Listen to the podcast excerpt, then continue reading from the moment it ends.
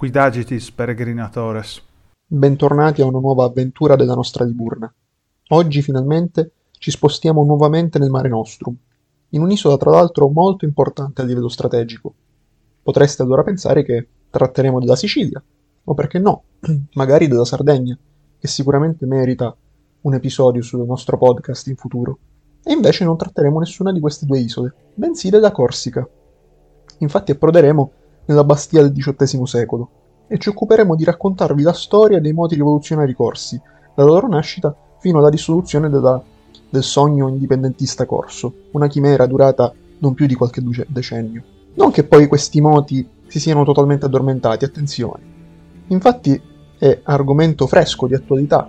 Oggigiorno questi moti indipendentisti in Corsica che hanno causato diversi tumulti, al punto tale da indurre il presidente Macron in piena campagna elettorale a cercare di addolcire la situazione andando a promettere una maggiore autonomia per il futuro, in caso ovviamente di vittoria delle presidenziali.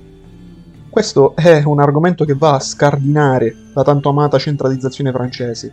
Attenzione, la Corsica in realtà gode già di un piccolo livello di autonomia, competenza a livello economico e culturale più che altro. Però è sicuramente un passo importante per uno Stato come la Francia che è decisamente molto centralizzato.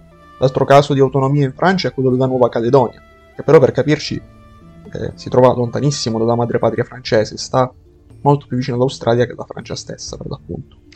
Detto ciò, però, non vi sarà più, in qualche modo, un vero e proprio movimento indipendentista che andrà ad ottenere risultati tanto pragmatici e concreti quanto quelli che vi andremo a raccontare oggi.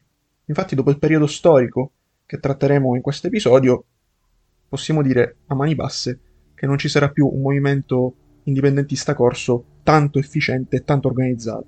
Oltre a qualche chicca storica nella prima metà di questo episodio, vi daremo poi anche, nella seconda metà, qualche spunto circa la figura di Pasquale Paoli, e in particolar modo del testo costituzionale corso del 1755, quello che sancì la nascita, diciamo così, della Repubblica Corsa. E chiaramente parleremo anche di tutte le carte che hanno girato attorno a questo testo costituzionale che però di fatto è rimasto lettera morta, non ha mai trovato vera e propria applicazione. Siamo nel Settecento, il secolo dell'illuminismo, che tanto ha ispirato le rivoluzioni americana e francese. Possiamo dire che sia stata la scintilla anche dei moti rivoluzionari corsi? In parte sì, ma bisogna fare una breve analisi del passato dell'isola. Dopo la sconfitta delle forze pisane nella battaglia della Meloria nel 1284, la Corsica passò in mano a Genova, ma non fu un controllo continuo. La posizione strategica dell'isola era fonte di interesse per le potenze europee che si affacciavano sul Mediterraneo, che interferirono sul governo genovese dell'isola, creando spesso dei vuoti di potere. Questo portò ad un continuo aggravarsi della situazione economica e, per sopperire alla mancanza di controllo, i vari dogi che si susseguirono utilizzarono sempre il pugno di ferro con la popolazione. Dopo quasi 500 anni di vita turbolenta, diciamo che le idee illuministe sono state solo la spintarella finale per i corsi, che nel 1729 iniziarono a rivoltarsi, le forze genovesi non riuscirono a sedare la rivolta e il doge fu costretto a chiedere aiuto all'imperatore Carlo VI d'Asburgo, che fece sbarcare le truppe nel 1731. L'aiuto tedesco non bastò, visto che lo stato di guerriglia continuò. Nel 1735, con l'aiuto dell'avvocato Sebastiano Costa, la consulta rivoluzionaria decise di redigere una costituzione per il futuro Stato indipendente. Questo portò i corsi a combattere con più veemenza e costrinsero le forze imperiali a firmare una tregua nell'anno successivo tregua che prevedeva delle concessioni garantite dall'imperatore stesso, ma non dal doge, che ruppe gli accordi e fece riprendere gli scontri. E in questo momento entra in scena un personaggio particolare, ovvero il barone von Neuhoff, tedesco di nobili origini con uno spirito assai avventuroso e intraprendente. Incontrò alcuni esuli corsi a Genova e li convinse che era in grado di aiutarli e liberarli, a patto che fosse nominato re del nuovo Stato. I ribelli accettarono e nel marzo del 1736, con l'aiuto del Bey di Tunisi, il barone sbarcò sull'isola con truppe e rifornimenti. Gli immediati successi dell'impresa permisero già nel mese successivo di istituire la monarchia costituzionale, con un capitale a Cervione, e il nobile tedesco fu nominato re con il nome di Teodoro I. Purtroppo la guerra con le forze genovesi continuò e portò ben presto il neonato regno in una posizione di svantaggio, costringendo il re ad abbandonare l'isola nel novembre dello stesso anno per cercare aiuti esterni. Questo evento pose fine al regno, ma non le mire di Teodoro, che tentò di riconquistare l'isola nel 1738, nel 1739 e nel 1743. Quest'ultimo vantava anche un appoggio da parte della corona inglese, ma questi tentativi di riconquista furono sempre seguiti dal fallimento. Sebbene il regno, in mancanza del re, fosse finito, la situazione comunque rimase in stallo. Da una parte i corsi che detenevano il controllo su gran parte dell'isola, dall'altra i genovesi che controllavano le piazzaforti costiere. Una situazione che stava volgendo al peggio per i genovesi, vista la penuria di uomini e di denaro. Così il doge fu costretto, con molta diffidenza, ad accettare l'aiuto francese. La loro strategia era quella di portare truppe sull'isola per sostenere ufficialmente il governo genovese, ma presentare successivamente il conto alla Repubblica Marinara per il mantenimento dello sforzo bellico. I primi soldati francesi, al comando del generale de Boissier, sbarcarono nel febbraio del 1738 il generale francese cercò di mediare, ma non riuscì ad accontentare le parti. In dicembre, dopo che una colonna di soldati francesi fu messa in fuga dai ribelli corsi a Borgo, de Boissier fu sollevato dall'incarico e sostituito con Maillebois, che decise di attaccare gli indipendentisti. Il suo operato terminò nel 1741, quando egli ritenne che l'isola fosse pacificata, e tornò in patria insieme ai soldati lasciando nuovamente il controllo militare della Corsica ai genovesi. Un controllo sempre fragile, vista la situazione economica in cui versava la Repubblica Marinara, che permise agli isolani di ritornare sulla cresta dell'onda. Ad aggravare la situazione genovese furono anche gli aiuti che i corsi ottennero dall'esterno. Domenico Rivarola, ex podestà di Bastia nel 1724 e colonnello Sabaudo, riuscì a convincere Carlo Emanuele III di Savoia a tentare, con l'appoggio inglese, una spedizione contro Bastia. L'iniziativa di Rivarola ebbe parzialmente successo, visto che mise con le spalle al muro le forze genovesi che occupavano Bastia, ma in tre anni di scontri, dal 1745 al 1748, la città non cadde. Genova fu costretta nuovamente a chiedere aiuto ai francesi, che mandarono un'altra spedizione sull'isola sotto la guida del maresciallo de Courset. A differenza del generale de Boissier, lui perdette l'incarico a causa delle rimostranze sul suo operato da parte dei genovesi, Sebbene cercò di fare da mediatore, approfittò del suo ruolo per portare avanti delle iniziative culturali volte ad instillare la cultura francese in Corsica. Sebbene i francesi fossero fuori dai giochi, gli insorti si trovarono all'improvviso senza una guida. Nell'ottobre del 1753 fu assassinato Gian Pietro Gaffori. Questo portò due anni di governo provvisorio per gli insorti, che non riuscirono a trovare un leader a causa delle rivalità all'interno della fazione. Alla fine la scelta ricadde su una persona che in quel momento era esterno alle dinamiche delle inimicizie. Fu chiamato Pasquale Paoli, figlio di Giacinto, uno dei leader dei primi moti rivoluzionari, che era andato in esilio a Napoli con il padre nel 1739. Tornato in patria il 19 aprile 1755, si presentò all'Assemblea nazionale corsa come deputato di Morsaglia. Il 14 luglio, nell'assemblea tenuta nel convento di Sant'Antonio di Casabianca, fu eletto generale della Corsica. Purtroppo non tutti erano d'accordo per la sua elezione. Tra questi spiccò Emanuele Matra, che guidò gli oppositori del Paoli trasformando il tutto in una guerra civile. Lo scontro terminò nel giro di pochi mesi e con il Matra sconfitto ed esiliato, in novembre nell'assemblea tenuta a Corte, che era diventata la capitale dello Stato Corso, Pasquale Paoli promulgò la Costituzione della Corsica, Ora non ci soffermeremo sull'approfondimento del documento, ci penserà il buon Alessandro a narrarvi la sua importanza, oltre a parlarvi della storia personale di Pasquale Paoli. Torniamo a noi. Dopo aver battuto gli avversari interni, Paoli si concentrò su quelli esterni, ovvero i genovesi, e anche in quel caso vinse, scacciando i genovesi da gran parte dell'isola, ad eccezione di alcune città costiere, Annullando la loro minaccia, poté dedicarsi totalmente alla formazione del governo, che diede quella stabilità che in passato gli insorti non ebbero. Grazie ad essa, la nazione corsa intraprese una serie di iniziative volte a migliorare l'economia e l'apparato militare, come la creazione di una marina mercantile e una flotta militare. In questo quadro si inserisce anche la fondazione di un nuovo porto, ovvero Isola Rossa, Esso permise non solo di avere uno sbocco sul mare per i commerci che in passato era mancato a causa dell'occupazione genovese dei porti più importanti dell'isola, ma anche di rompere il blocco navale della Repubblica Marinara e di tagliare le rotte della stessa verso alcune piazze forti, come Calvi e San Fiorenzo. Oltre a ciò, nel 1761 fu istituita e coniata la prima moneta dello Stato, sul quale era inciso il simbolo tradizionale della Corsica, ovvero la testa mora, e nel 1765 fu fondata pure un'università in cui si insegnava in lingua italiana. Sulla sponda genovese ormai le cose erano disastrate. Non riuscendo ad uscire dalle uniche località ancora sotto il loro controllo, la Repubblica Marinara dovette firmare nell'agosto del 1764 il Trattato di Compiègne, che stabiliva di fatto l'iniziale progetto francese, ovvero di mandare uomini sull'isola con la copertura finanziaria totale di Genova, Ora che era sancito su carta, i soldati francesi non attaccarono gli insorti, ma preferirono temporeggiare per far gonfiare il conto che doveva pagare il doge. Questo permise ai corsi di agire ancora indisturbati, riuscendo pure ad occupare l'isola di Capraia nel 1767. Nel 1768 ci fu la svolta prevista dai francesi. Le spese per i genovesi furono insostenibili, Così firmarono con la Francia il Trattato di Versailles, che decretava la cessione dei diritti sulla Corsica ai francesi come pagamento dei debiti accumulati.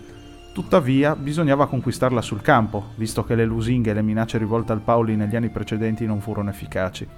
Così fu organizzata una spedizione agli ordini del marchese de Chauvelin, che non ebbe tanta fortuna, vista la sconfitta subita a Borgo. In quell'occasione Paoli, per cercare di mediare con la Francia e garantire l'indipendenza della sua patria, liberò i prigionieri fatti durante la battaglia. Dopo il funesto evento, Re Luigi XV cambiò tattica, cercando di far assassinare il generale Corso, ma fu fallimentare. A questo punto decise che bisognava adottare un'offensiva a testa bassa.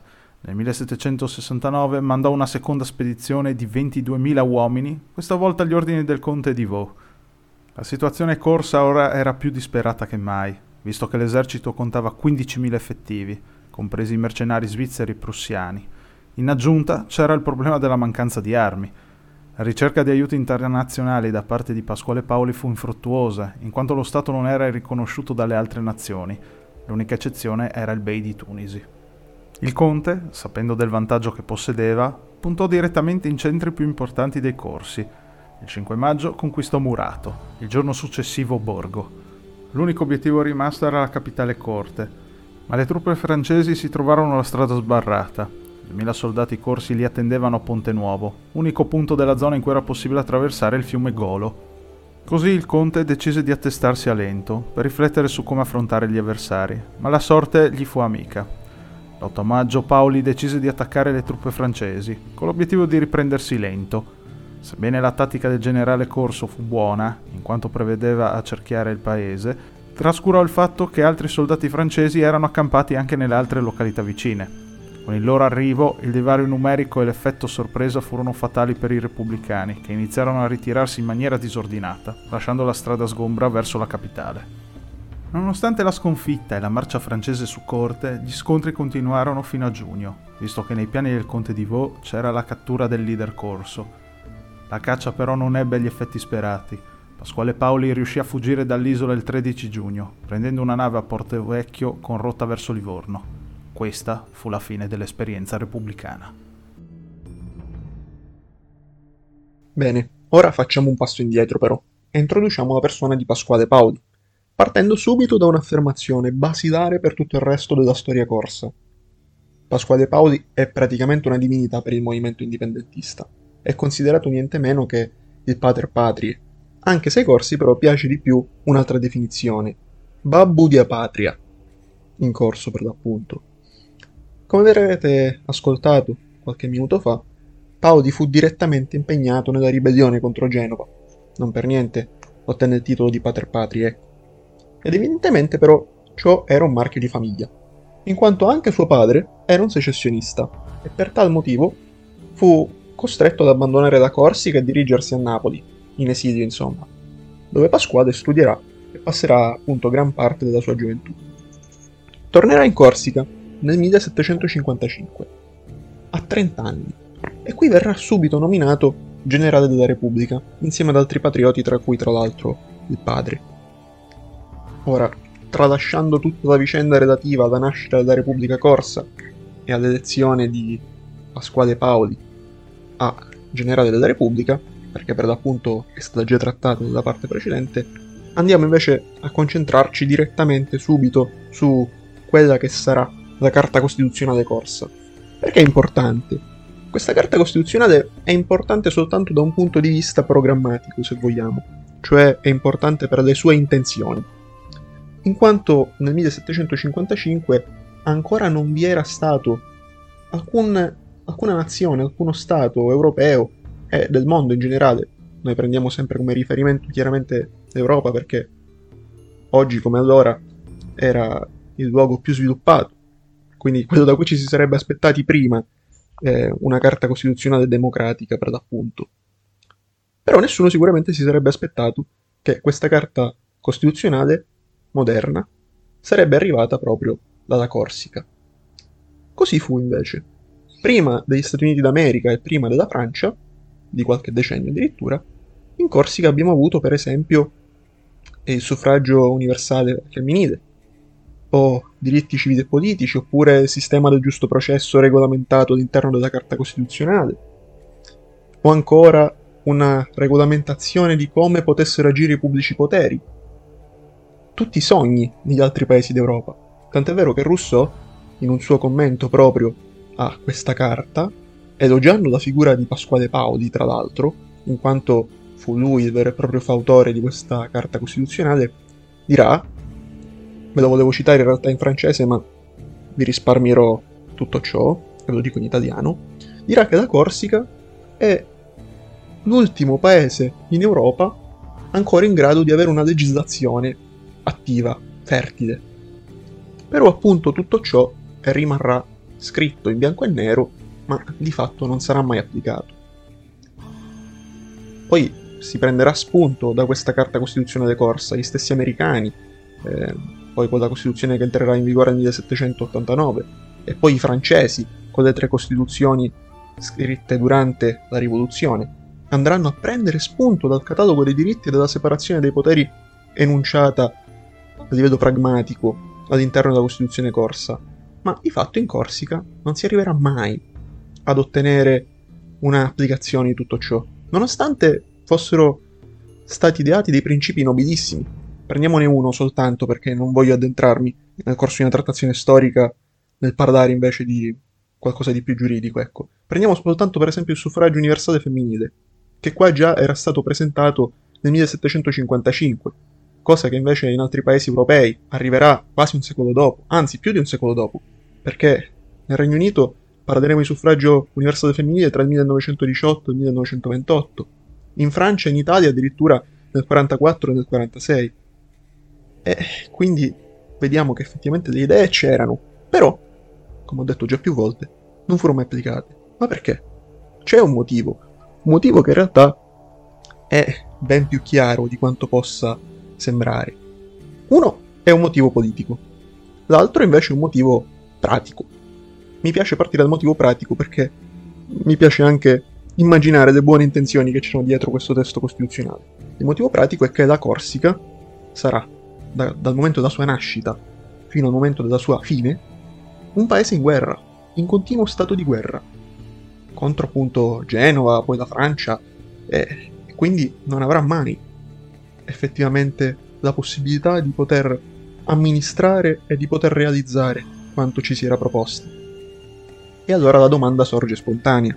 Perché andare a promulgare un testo costituzionale così tanto ambizioso come quello che abbiamo appena visto, se effettivamente non c'erano le condizioni per andarlo poi ad applicare? Pensate che Paoli arriva in Corsica nel, nel 1755 e nello stesso anno viene promulgata la Costituzione. Quindi era ben chiaro, poi ci sarà pure la guerra civile, con la fazione contraria a Paoli. Quindi la Corsica sarà uno Stato che non conoscerà mai un tempo di pace. Sarà inoltre uno Stato che esisterà soltanto sulla carta, perché di fatto per l'appunto sarà in, continuo, in continua controversia con gli Stati che, che la circondano. Il motivo per cui venne promulgata questa Costituzione quindi è abbastanza semplice è un motivo politico, che ha due valori, un valore interno e un valore esterno. Il valore esterno è proprio quello per l'appunto di eh, mettere in atto una legge fondamentale che dia possibilità di essere riconosciuti dagli stati limitrofi. E invece il motivo interno è quello di andare a causare una netta scissione tra il dominio dispotico di Genova e invece la democrazia moderna della nuova Corsica quindi per cercare anche appoggio all'interno degli stessi corsi che in alcune frange erano ancora decisamente titubanti. E quindi questo è quello che vediamo direttamente dal testo costituzionale. Ma in realtà ciò che veniva effettivamente applicato nella vita di tutti i giorni dei corsi era piuttosto, erano piuttosto tutti quei documenti che andavano ad orbitare attorno alla Costituzione. Tra tutti questi in realtà ve ne citerò soltanto uno, un regolamento del 1735 che poi farà da base per la Costituzione corsa e che sarà di fatto il testo di legge che andrà a regolamentare i pubblici poteri per tutta la durata della Repubblica corsa. Ha anche le stesse intenzioni della stessa Costituzione, cioè quella di causare una netta scissione tra corsi e genovesi, non solo da un punto di vista ideologico, ma anche da un punto di vista pratico. Quindi andiamo a vedere subito questo regolamento e poi passiamo avanti. Allora, partendo dai primi sette articoli di questo testo costituzionale, in ordine abbiamo per esempio una comanda di una sorta di, di damnatio memorie a tutti gli atti contenenti il nome della Repubblica di Genova, e quindi questo è un segno di scissione profondissimo col passato. Poi abbiamo un altro articolo che emana che tutti i burocrati del paese saranno rimossi dal loro incarico e poi riammessi dopo un'autorizzazione preventiva della nuova autorità indipendentista manovra quindi per assumere il controllo sulle istituzioni locali dell'isola. Poi si parla di coniare una propria moneta, si parla poi di espropriare tutti i beni appartenenti ai cittadini genovesi e di rendere le proprietà dello Stato. Quindi qui abbiamo non solo una scissione col passato, ma anche la necessità di garantire allo Stato un controllo su quello che è il maggior tessuto borghese dell'isola, in quanto chi possedeva le maggiori attività erano proprio i genovesi. Poi abbiamo quello che definirei un goffo tentativo di cercare la lealtà del popolo, Infatti si prometterà la condanna a morte a chi non riconoscerà la nuova autorità indipendentista o a chi tratterà qualsiasi tipo di accordo con i genovesi. Quindi in questa prima parte di questo regolamento che di fatto rimarrà in vigore durante la Repubblica Corsa, vediamo il tentativo politico che viene attuato. Poi nella successiva parte di questo stesso regolamento invece abbiamo la definizione di tutti gli organi di governo della Repubblica Corsa, quella che all'epoca sarebbe dovuta essere un'eventuale Repubblica Corsa, e notiamo che nei vari articoli si succedono organi di governo accomunati a funzioni di guerra. Si pensi poi a quello che rimarrà anche effettivamente dal 1755, generale della Repubblica. Questa parola generale richiama nettamente a funzioni militari. O anche per citarvi un altro, l'articolo 11 di questo regolamento si parla di consiglio di guerra. Eh, quindi è evidente poi come effettivamente stesso, la stessa legge vivente all'interno della Repubblica Corsa saprà benissimo che non si può applicare la Costituzione del 1755. Perché? Perché la stessa legge di fatto prevede l'esistenza di uno stato di guerra e lo regolamenta pure. Quindi c'è una assoluta consapevolezza dello stato in cui versa il paese e della propria limitatezza di poter eseguire quanto effettivamente ci si è prospettati. E dunque, chiusa la trattazione delle leggi riguardanti la Repubblica Corsa, ci rispostiamo di nuovo sulla figura di Pasquale Paoli, che per l'appunto, dopo la caduta della Repubblica, fu costretto a un esilio in Inghilterra e, dopo quasi una ventina d'anni, tornò in Francia, perché in Francia era appena scoppiata la rivoluzione. Paoli, un repubblicano, prende parte a questa rivoluzione con grande piacere, tra l'altro, arrivando ad avere anche un certo rapporto politico pure con Robespierre, infatti entrò a far parte del club dei Giacobini. Viene però poi in qualche modo disgustato dalla deriva che ha preso il regime proprio di Robespierre, il regime del terrore. E quindi torna in Corsica. Una volta tornato in Corsica, dobbiamo definire qual è la situazione della Francia rivoluzionaria. La Francia rivoluzionaria è in guerra con tutta Europa sostanzialmente, tra cui gli inglesi. Gli inglesi vedono in Pasquale Paoli un alleato per poter indebolire la Francia. E quindi intervengono militarmente in Corsica, ad opera dell'ammiraglio Nelson, tra l'altro, il quale prende agilmente l'isola e la Gran Bretagna instaura in Corsica un protettorato.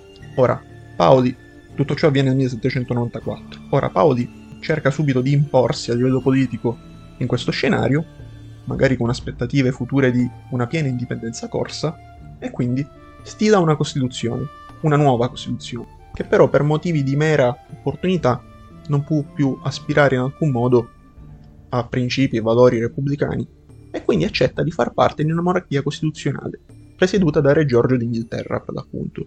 Paolo in realtà spera che Re Giorgio conceda a lui il ruolo di governatore, di viceré dell'isola, per acquisire un maggiore potere sulla stessa e quindi aspirare in futuro a una piena indipendenza e magari, chissà, a un ritorno alla Repubblica. Ma ciò non avviene. Infatti gli inglesi sono resti dal dar via un punto così tanto importante come quello che poi in realtà sarà definitivamente la Corsica. E quindi la Costituzione del 1794, che di fatto vedeva la monarchia costituzionale soltanto come un alleato, come una necessità, ecco come ho detto poco fa, di fatto non ebbe nemmeno in questo caso alcuna applicazione. Fu soltanto un manifesto politico per l'appunto. Il protettorato britannico in Corsica inoltre avrà vita molto breve, soltanto due anni. Infatti nel 1796 Napoleone riconquisterà l'isola. E Pasquale Paoli sarà un'altra volta costretto all'esilio, a Londra, dove morirà nel 1807. Questa è la fine della nostra storia concernente la Corsica e ora però mi piacerebbe fare una piccola osservazione circa semplicemente il legame che ha unito la cultura italiana a quella corsa. Infatti entrambi i testi costituzionali, sia quello del 1755 che quello del 1794, furono scritti in italiano, per l'appunto. E poi lo stesso Pasquale Paoli, tra l'altro il nome in realtà è già abbastanza sospetto, dopo essere morto a Londra sarà poi trasferito, cioè quello che rimaneva di lui sarà trasferito di nuovo in Corsica, la sua lapide sarà scritta in italiano per l'appunto. Quindi è un legame sicuramente molto forte. Quello che è sempre rimasto e tutt'oggi è presente, seppur chiaramente in minima parte e per quanto possibile, tra l'Italia e la Corsica. Tant'è vero che Napoleone, Napoleone III però, non quello di cui ho appena parlato, più famoso sicuramente, nel momento in cui eh, il Regno d'Italia di fatto si unificherà nel 1861, lui andrà a negare la possibilità nelle università corse di parlare in italiano, perché si voleva evitare per l'appunto che il neonato Regno d'Italia potesse avere delle pretese forti sull'isola della Corsica, potesse es- che potesse essere la Corsica, ecco, per l'appunto terra irredenta per gli italiani. E poi tutto ciò porterà a lungo andare anche alle pretese che avanzerà il regime fascista e che di fatto però moriranno fini a se stesse senza aver mai un reale fondamento eh, riconosciuto dalla comunità internazionale. E anche oggi il nostro viaggio termina qui. Vi ringraziamo per aver ascoltato questo episodio e vi ricordiamo che potete seguirci sulla nostra pagina Instagram liburna-podcast dove pubblichiamo post eh, su varie curiosità inerenti ai fatti trattati e potete anche scriverci per eh, suggerimenti, critiche, complimenti. Detto ciò, vi diamo appuntamento tra due settimane. A presto!